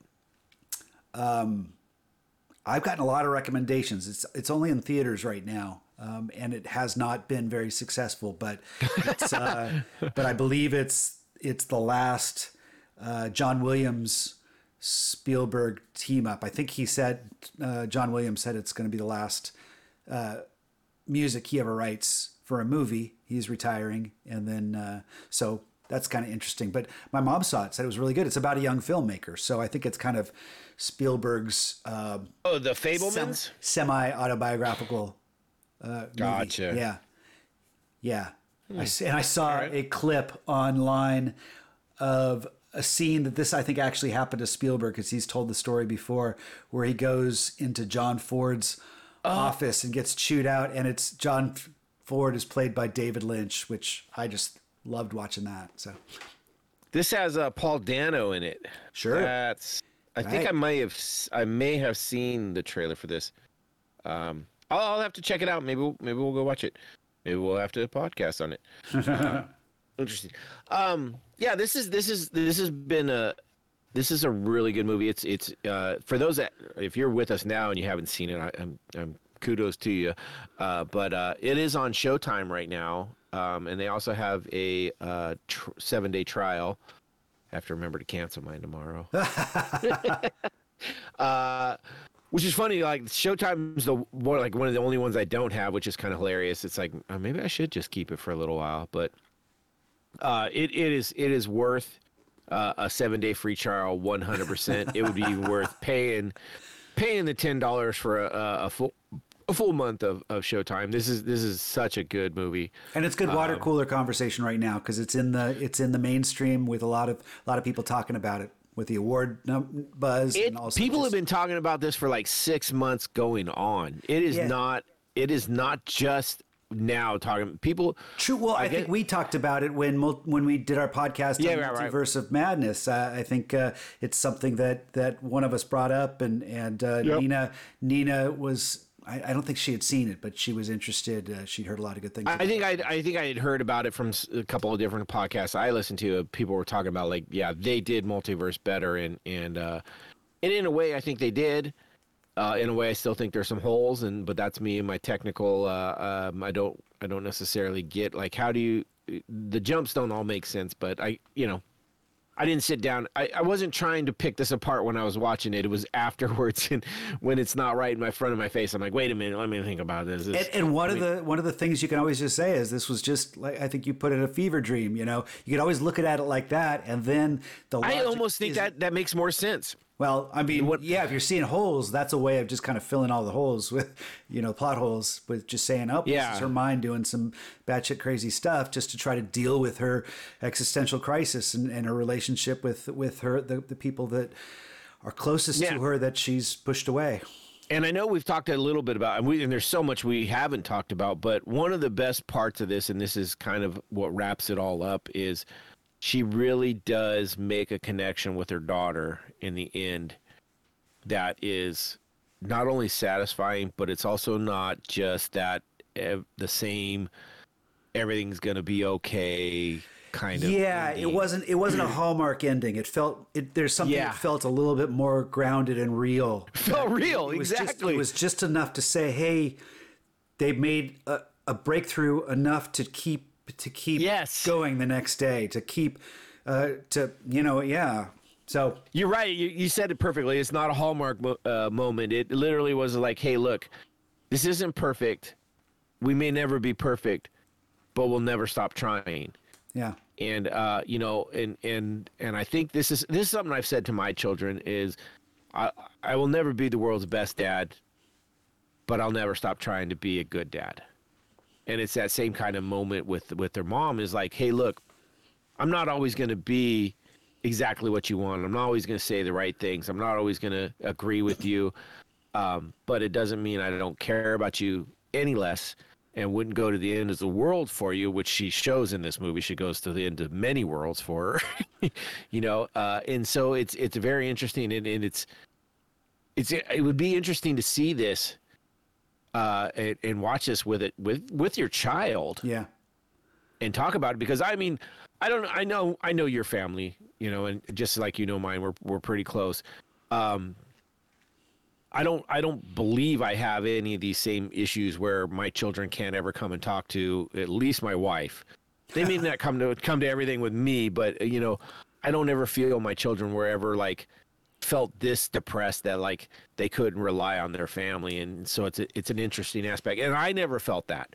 So um it's it's an interesting aspect to come at it from that where you know there's so many people that we see that you know feel this way and it's like god i don't i don't understand that Well, because lot- i've never lived that and the movie does a good job to try to show how isolated Evelyn has become because of you know she's she's just so self-absorbed with all her problems that they you know they show her sitting there at the table with all her tax forms and I think they have, they have a shot of of her husband in the reflected in the mirror and just kind of a little mirror off to the side. But that's the only way that her, she's letting anyone in is because she's just so consumed. But at the end of the movie when they kind of replay that scene when they're going back to the tax uh, building to redo their their taxes, you'll notice that Gong Gong is sitting there. You know, uh, Waymond is next to her, and and Joy is next to her as well. They're all there as a family. So, it, you know, she's opened up her world, and so you know, help me with my these problems, and we'll do it as a family. We'll get through it. So, Yeah. So that was a nice touch One in the of- movie. Yeah. one of the the premises of this movie too is that uh, every choice in life creates a, a variant right that's how you end up with Sure. the different um, the different worlds That's that's Uh, very you know- much like uh, Marvel's take on the multiverse too. Yeah. Yes. Um, this one seemed, uh, you know, they, they, they show a couple of them, and one of the main ones was uh, she didn't go she didn't go with Waymond in the early years to, to U.S. and she became a big movie star, and that's where she learned the, the kung fu and all. Very very much like uh, like her own self. yeah. Yeah, and so uh, and, and God, we got some crazy lines from that too, where she she's like, I need to tell I need to tell Raymond that you know I saw my life without him and it was incredible, and I was like, that's fucked up. Yes. oh my god, it was such. At that, I mean, I remember when she said that, thinking it, watching that movie at the time, I was like, "Bitch, Uh huh. what a fucking like." Because at this time too, you see through. There's no time, and he, and he even comes back and says it. At, uh, I think this is this was, uh, you know, Alpha uh, or not Alpha, but you know, businessman Raymond. You know, where he has the suit on and stuff, and he says, you know, there's a part of me that would love to nothing more than to to just, you know, do laundry and and taxes with you and and you know and she still and you still get that line from her well yeah you know i need you to know that i saw my life without you and it was i was like motherfucking bitch Yeah. but anyways But it's it's We're- you have you, that's that's it. When you're self-absorbed with your own regrets, that's that's how you see things until you can see what you have around you and what's really worth it. And if she didn't, she does come back around Yeah. she, she does come back around so it, it's good but god at that point i was like oh you look you deserve fucking sausage fingers yeah yeah but anyways uh something that people brought up was is is the choices, the different choices in life, in, in in watching this movie, and how that can make you almost think of the the different choices. You know, do you know most of us I, I I would believe most of us at some time have have thought like god if i'd only done this or i'd only done that and man it's a fucking rabbit hole that you can get yourself into and i almost want to think that this this movie helps to show that you know what the choices you made got you where you are sometimes they're the right choices even if it doesn't seem like it's the right choices like don't go back and re-question things you know um because i know i've done that yeah, like, how we measure I- success. I mean, in the beginning, it's measured. They're measuring it based off this unrealized potential, you know. And but in the end, it's it's it, you know it's the family, it's the people that are close to you, that the, the relationships, and, and and yeah, that's that's a message I can get behind. You know. Right and that's why I, I i think that's that's one of the best parts that's one of the best messages out of this is like hey it may not seem like you made the best choices and you may have had a different life that would have by other standards made you a higher you know more money more popular more famous whatever. But what you have now you would lose. And is that is that really worth it? You know family like i think about you know if, if i would have stayed in the coast guard uh you know which i i regret all the time just because of you know uh, career path and stuff like that. But if I would, if I had to stay in the Coast Guard, I would have never moved back to Santa Rosa. I would have never started martial arts where I did. I would never met you. We would have this podcast. You know, there's just, Right. I, I mean, it- Yeah. it's just there's so many things, and it's like, God, is it is it worth a parti- you know, i- Is it really worth thinking about? God, I could have had this great career, and I could be financially set right now but I would miss all this other stuff. And it's like, fuck, man, that's a that's a deep thing. And this movie gets you to think about that if you if you let it. If you let it, you know, you gotta you gotta read into it a little bit. You gotta get deeper into it. But you know, it does say that, and I think that's a, one of the incredible messages from it too. Yeah. Yeah. So incredibly fun, entertaining movie with messages. I mean, what more do you want from your entertainment? That's right. Yeah, and you'll see more of it with around with award season so prevalent right now. So it'll be it'll be talked about. Yeah, there- Well, what it, it was Golden Globes, right? Uh, they've already happened, right? Yeah, I if I'm not so. mistaken. And so Michelle Yeoh won for that, and I believe um, uh, he he also won uh, for their their categories. I, I believe they also won. Yeah, you can if you if you go to their Wikipedia site for the movie at the very bottom it says list of accolades takes you to a whole nother page which is longer than the Wikipedia um It's site. longer than the movie. Lo- longer than the movie Wikipedia site. It just goes on and on and on. Most, a lot of the award shows haven't happened yet, so it just shows nominations. But uh, you can Oh, see all the things where, where people won too, and they've already picked up a lot of a lot of awards. And there's lots of buzz that they'll they'll be a, a big winner at the Academy Awards. But just as much recognition as they've gotten is great for a movie that you know. Again, A12 produced it. Uh, it came out of A12 Productions, which doesn't do big budget ones so it's nice to see something successful that isn't isn't necessarily a marvel movie or a, you know it doesn't fit into the to the big blockbuster. It kind of it, it made it a name for itself because of, of of the movie it is and that's nice to see. And that's where award shows can sometimes add a little fuel to something that that needs needs to be Yeah, they- propped up. So that's nice. They got they got eleven Oscar nominations right now, including uh, Best Actress uh, for Michelle Yeoh, um, Supporting Actor, and Supporting Actress. did the daniels get n- nominated for Uh, yeah, Best Director slot. and james cameron did not Poor guy. Poor guy. Yeah. He just rehashed his old movie, and oh my god, I've. okay, we're gonna talk. We're, this is one of the funniest jokes I've heard about Avatar 2. And, and it was hilarious because it, it made so much sense when I. He's like, you know how he wrote Avatar 2? He took Avatar 1 and threw the script in water, and then he had Avatar 2, and I was like, that's fucking hilarious. This is Avatar 1, just all wet. I was like, it's so fucking funny, and it's true though too. There's so much of it that is true, and I was like, hmm. uh, I did hear though, Avatar news, uh, they're they're starting to film Avatar five already. I don't know. They're way up there. It it did cross the two billion dollar mark as far as uh, Yeah, you can't give them So Any grief that- on what it's making. Well, I think that was the goal was to hit two billion, yeah. and that would have made it a success. and you think, oh my god, this is ridiculous. And I remember when it came out, and it's like, there's no way, but yeah, it happened. It is. it is. Cinnamon, we talked about cinnamon- Avatar, so I mean, I've got a lot of fondness for the movies he's made, but I think they're getting more and more generic. And uh, I love. I loved what he does visually. yeah, well, sure. I just wish. I just wish he would put some more story into it. Like, like, just switch it up a little. Make make it something new. Give us something to to root for. Yeah, give yourself a give yourself a low budget and go out and just make a interesting script and and and use those practical effects that you did in your early days to your you know you're a smart guy uh, that and you make damn good movies when when you've got a more limited budget because you got to think outside the box and, and Well, I mean, we saw that with this movie.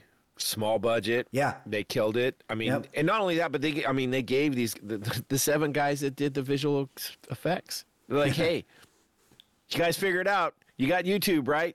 Figure it out. And they did. yeah They did. I they mean, I can't think this. of. They shot this uh, in early 2020. Um, they started in January, and it was like the final days of production when they got shut down because of the pandemic. so the last few days or something like that, they had to. They they were talking about having to shoot this the the scene in the van that we were talking about. I think Oh, was- right, right. I'm not sure if this was with Joy. Or, well, one of the scenes in the van, um, they had to shoot. Uh, they were directing Separate. Michelle Yeoh on Zoom, and she was in the UK, and they were in America or something like that. And they were having to like add just a still of hers to a wide shot, you know, do all this kind of crazy stuff, and they were directing her over Zoom. So it's so they were able to to, to, to wrap it up uh, the final days of production uh, remotely. So funny thing about Michelle Yeoh, like, um, I mean, she's she is a great actress. You know, this this one she did a really good job. Crouching Tiger, Hidden Dragon, another one. Tomorrow Never Dies, or some of the ones. Crazy Um, Rich we- yeah. I haven't seen that, so I, I can't speak to it. Um, but I know we watched. Well, if you're not a big uh, Awkwafina fan, it might it might be a tough one for you to watch.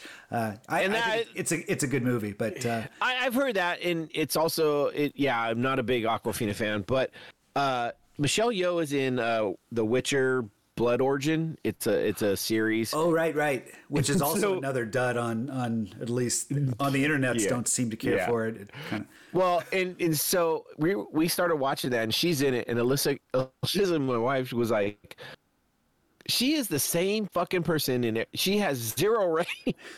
like all of her action things, she really is like she is a just kind of a cold fish, hardcore. Like like she does, and I was like, I agreed with my wife because I was like, in this, especially in this, it's like it's pretty rough and and she has zero emotion there's like it's it's and i don't know if that's how they were trying to get her but she's like that in a lot of her action stuff and so when we went in to watch this I, as soon as it came on and, and Alyssa saw her she goes oh my god this but shortly through it she goes oh okay she is a good actress yeah. So- and that's probably the uh, you know the result of typecasting. And one of the reasons why uh, Ke Quan uh, got out of acting is because there weren't the roles, or that he was being kind of Right. shoved into you know the the Typecasting for stereotypical Asian. Asian role, and and especially if you're if you're a if the, the the majority of movies you watch are fantasy,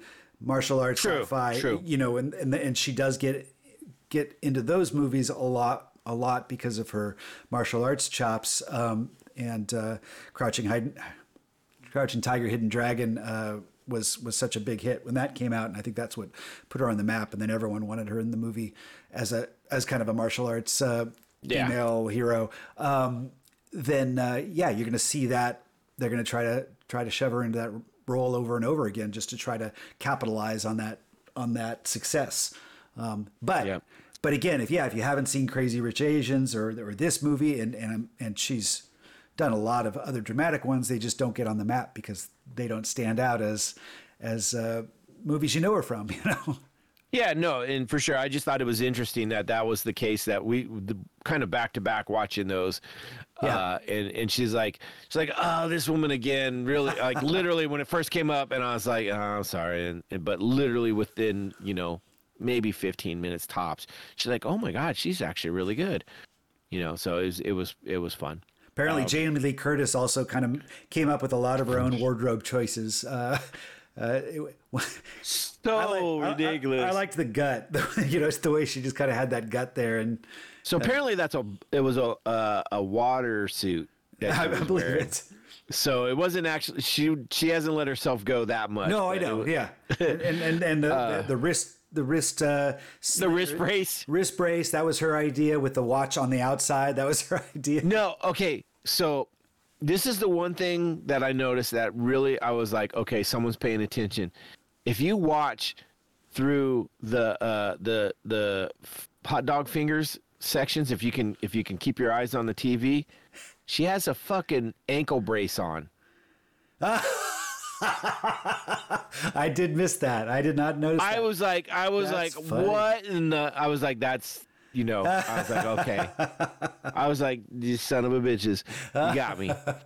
But And yeah, you know, it wasn't just hot dog fingers. It was hot dog fingers that jizzed mustard and ketchup. You know, when they got and that's excited. okay. That's and that's where the shark was jumped yeah. and and kicked in the air. Yeah, I was. I hate that fucking hot dog finger shit so bad. Like I said, if if they would if they would have taken that out of this, this could have been easily a nine point five. Hot Dog Fingers takes it down to an eight. And and I'm not alone because I'm looking at IMDb and it is exactly an 8.0 on IMDb. and if I go through this, I'm gonna I'm, know it's gonna say Hot Dog Fingers knocked it down. Hot Dog Fingers knocked it down. so Nice. Nice. All right, You're it- prejudiced so- against hot dog fingers, but uh, uh, it was just a horrible thing, I'll and I'm not the a only one. I am not the only one. I am not the only one. But no, I well, I, I I know what you mean. It made me a little uh, uncomfortable, and it didn't it didn't entertain. It was kind of it came across as as a little bit of a a, a, a gag that went a little on a little too far, um, and I didn't want it that to be the one that was continually in your face with it was it was stuff. almost it was almost like bad Saturday Night Live. Oh yeah. In fact, they even have that one character that Kristen Kristen Wiig uh, does with the little uh, dolph hands, and creepy. Oh, so creepy. Uh, But that's it, it very much is it's very much it's like, oh, it sounds like a funny premise, but then when you do it and it's like, that's fucking horrible. one of the things they tried to do in the hot dog scenes was try to normalize it, and you know, sh- try to show this this romance, this love affair, and I Right. think they were doing everything they could to, to try to see if the audience could overlook the hot dog fingers. But you can't. You really just can't. They're so uh, obnoxious and, And that- phallic and weird and and and and that's and, I get I mean I get it. They wanted that scene in there, and I, I guess it was just to show that maybe she has latent, you know, bisexual feelings or whatever, and I whatever it was. No, because I mean that's really what that. There's nothing about hot dog fingers that isn't to show other than to show that she has this actual love affair with with you know, uh, uh, be it what is her name, uh, Deirdre, Deirdre, right? right.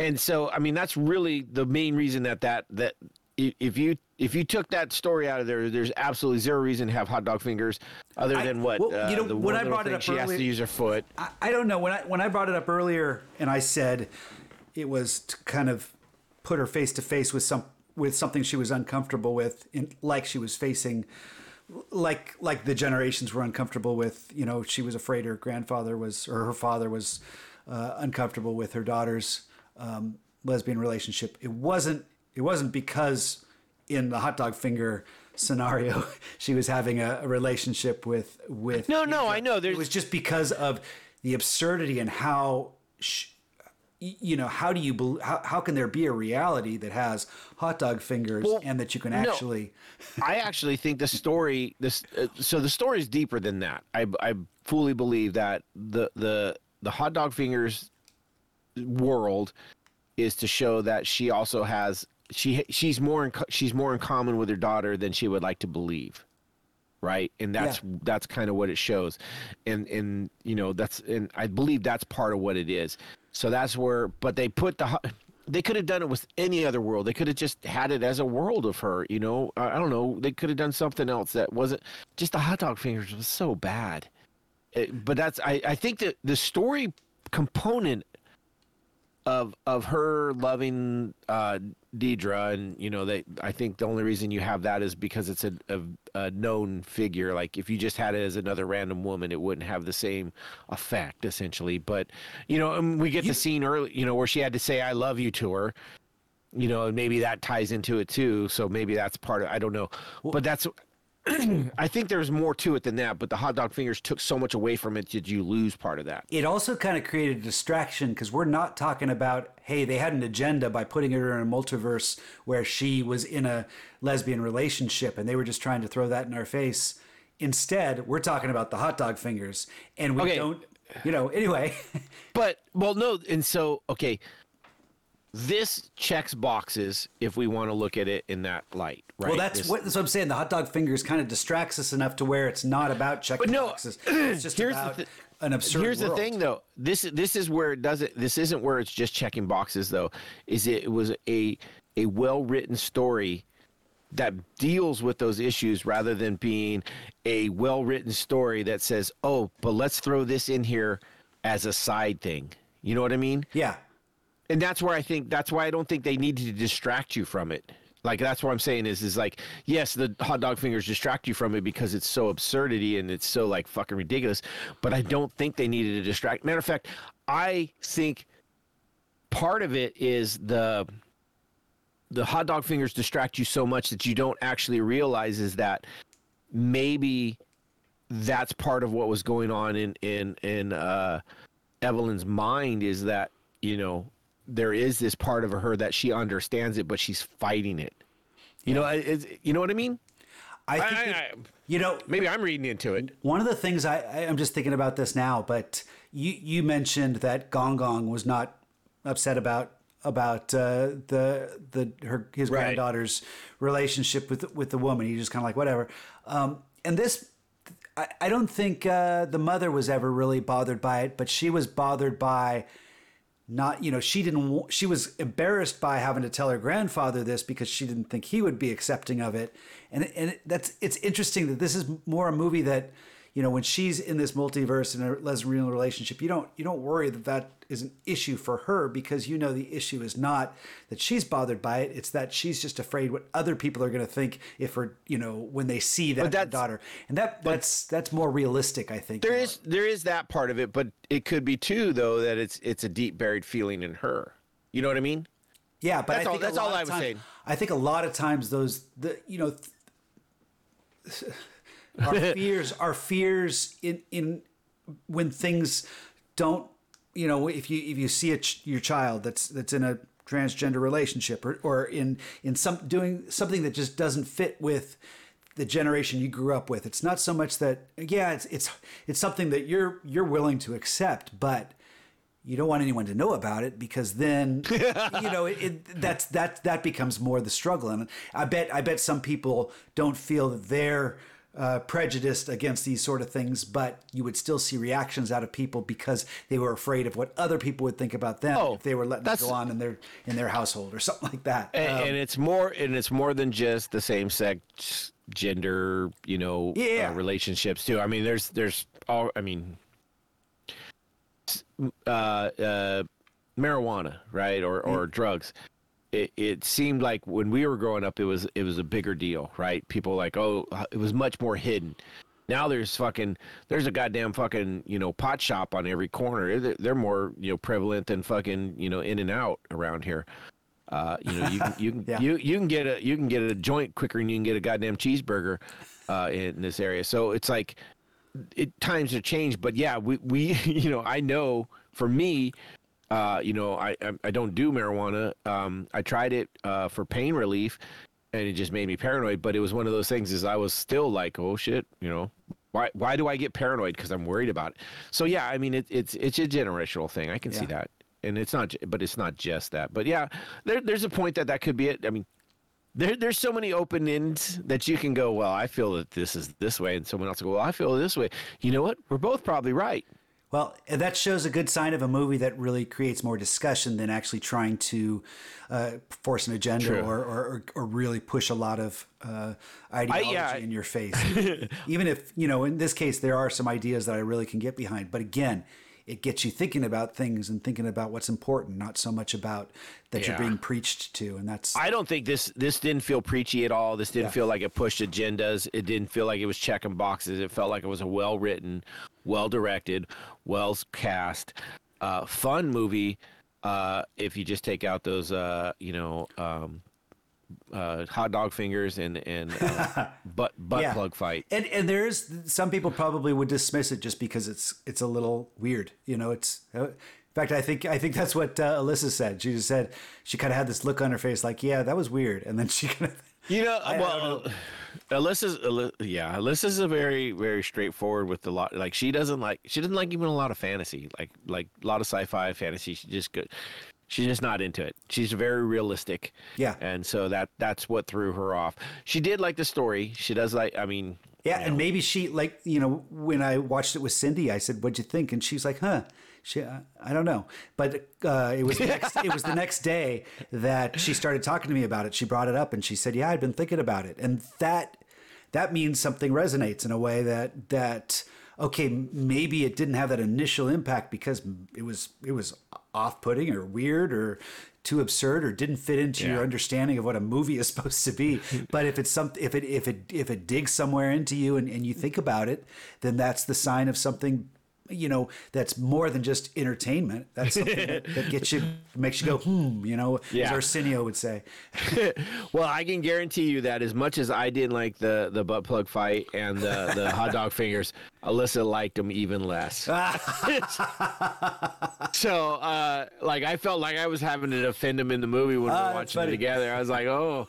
Yeah, no, it, but that's that's just how it is. I mean, I, I, I tend to like the absurd more than she does. Uh, she's very realistic, um, and she's not into like crazy movies, anyways, most of the time. I'm Uh, glad you it- liked it. I didn't know uh, if I was going to have to be defending the movie or not. Uh, you know, sometimes when it's a movie that comes across that that has you know emotional messages, I'm a, I'm not sure how you're going to go. If it's going to be something that gets you up, Oh, I know- yeah, I know. how they're told. Um, so I'm I'm, Like I I'm pleasantly surprised that, that you got you know the good you got out of it, even I though it was just mind- eight eight point zero. Yeah, yeah, it's eight pointers. I mean, I, it's not going to get that extra. Um, no, I don't mind messages as long as they're done. They're done right with you know. Don't don't try and jam shit down people's throat. Tell your story. Don't don't try and force a, a thought process on someone. 'Cause- And this and this is a great example of that. It does check a lot of boxes. It brings up a lot of uh, relevant uh, information, and it, it does things that's not normal. I mean, we're talking about uh, uh, immigrant Chinese family, right? You know, uh, older Asians. We're talking about uh, LBGT community. We're talking about suicide, essentially. It does all these things, but it does it in a way where it's not like it's not throw it in in your face and like hey look at me pay attention to me listen to my story this is how it is. It was like this is what's going on. Take from it what you will. And and i think that's it, it you know and, and that's and that should be the, the the premise on every side right? Regardless of what side of polit- politics you're on what side of religion you're on what side of just ideology you're on tell your story let people take from what they will don't ever force it. And that's that that's where enter, especially entertainment uh, can be a great thing is like tell your story let people take from what it is don't ever try and force it. And that's where i don't think we always get what we get so. Yep. and this this did a great job with it. You know it never it never said hey this is what i'm telling it had a fucking Raccacoonie. Come on. You know? So uh interesting enough our our our podcast next week will be on a uh this one might be a more interesting one um i i, I know you haven't i don't think you've seen it yet I haven't right? seen it yet. I got it queued Okay. up. we're doing rrr if you haven't seen it go check it out um i think this was netflix if i'm not mistaken And is this uh, India? India? Where was it? It's uh, it's it's india Okay. or no it's oh geez it is it is india okay. Um, I was trying to. It's it's it's it's not like a Bollywood, um, but it is based. All right, look, here's the, here's the quick synopsis, and it is on Netflix. I think that's what I said. Uh, Yeah. Fictitious story about two legendary revo- revolutionaries and their journey away from the home before they started fighting for their country in 1920s. okay. So, Um, that's just a quick quick synopsis, and I I don't even know if that really tells the story, but it's a very. I Are you going to watch it a second time? no fuck. okay. uh, and and and it's not because I don't think it was good. Um, it's because it's like three three hours something long. It's a fucking long ass movie. Three hours and seven minutes. Okay. Um, there's parts of it that are great. There's parts of it that are like, "Mm, I don't know what the hell you just did there. Um, uh, it's very interesting. Two different, much like much like uh, everywhere, everything everywhere all at once. Uh, it's kind of different genres to altogether. Uh, so I, I'm I'm interested to hear what you have to say. Um, yeah, it's. I heard a lot of great stuff about it, so we we decided to watch it this last weekend. Um, did get all the way through it. It's a long ass movie. Just just prepare yourself. Okay. Um, but And you, and you say Yeah. there's some violence. It's probably not something to sit down with the It with the family it- or with the wife. No, no, no. It it's it's not even rated R. It's rated. It's not rated. But this would be a an easily rated R for some very graphic violence. It's not. I mean, it's not like horror, gore, nothing like that. But it's it's there's some brutalness to it. Um. Okay. Yeah. I, I mean it. We we've never done a uh, a movie from uh, from India. Is that where you said it was? I. Okay, we're not sure, but uh, it, I'm assuming it's foreign film. It's probably done in a in a different language. You, Well, yeah. So on will on Netflix, though, it, I think they did a really incredible job with with dubbing the voices. Like it's it's if you look closely, you can tell in some scenes that it's not actually them speaking English, but it's not so uh, blatantly bad that you're like, what the? F-? That's not even close. Um, I will say though that when they start singing in songs, that those aren't translated, so you Okay. don't get any of the meaning of those. And I think know, when we is what it did uh, All Quiet on the Western Front, you watched the dub and I watched the subtitle. I'll probably try to Right. see if I can get through the subtitles with this. I'm, I'm usually a bigger fan unless it's really dialogue heavy and then you're taken away from the cinematography. But I don't think it. I don't. I don't So- know if you're gonna miss anything. Okay. I mean, there there's some good cinematography, but there's also some just common stuff. It's a long, long movie, so bring a bag of lunch. You know. got so, it. but yeah, we're gonna we're gonna hit RRR. Um, It sounds like you're being Mork. R, R, R, yeah, RRR. yeah, that's God. I actually thought about that the other day. I was like, man, I wonder if that would hold up today. I used to love Mork and Mindy. Oh as- yeah. as Well, I mean, there aren't many sitcoms around these days anymore. So Yeah. I mean, well, even the ones I'm watching are are 15, 10 years old at least. So Yeah. yeah. interesting.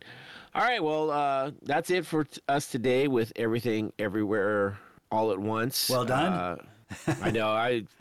I, you, every once in a while, I'll get it. Uh, next week, join us for RRR. Go check that out on Netflix. Uh, do it in days. You know, make sure you, you set aside enough time to uh, split that in half. I, I I'll tell you that right now. It's probably going to be better for you. Uh, we sat through the whole thing straight. Rough. need a, like a, a Lawrence of Arabia where they do the the, the ten minute intermission. 10 minute intermission. Yeah, oh my, you know, I I said that last time when we did um we watched uh it was a Marvel movie that was like I think it was Endgame. I was like this fucking thing needs an intermission. Yeah. Cuz like you went in into it going like I'm going to have to pee. Avatar needs an intermission. Like anything over 3 hours you Especially if gotta- it's in water, man. That's gonna make you have to pee. No problem. Yeah. so uh yeah no it- it's it's it's I, RRR is interesting enough. I, I'm I, I'm really excited to hear what you have to say Okay. uh, about it. Uh, I'll bring my Yeah. opinions with me. Good. That's what we do here. And then the following week, we're doing our Marvel. Uh, which one did we decide on? Uh, It's I not think Miss we- Marvel. It's uh, No, uh, we were going to do uh, uh, Black Panther. Um, Wakanda. Wakanda. Wakanda forever. forever. Okay. Yeah, because that's, that's right. That's Because gonna- that's dropping on Disney at the end of the month, so we'll have Yep. plenty of time to watch it before uh, before Exactly. the podcast. Right. Awesome. Yep. So we're set for the next two weeks. Uh, I hope to God that you guys come back and join us for those. Uh, rate, review, and subscribe on all your podcast uh, catchers: uh, Apple, Spotify. Uh, I we're on uh, Audible, which I thought was pretty interesting. I pulled that up the other day just Oh, to sweet. see if we were there. Uh, so, I mean, yeah, you can find us out there. Just remember, C's is with three E's and a Z. uh, and if you ever need to know that story, email us at the.hwsi.podcast at gmail.com and ask us what's the story with the E's, and I'll give you the story. All right?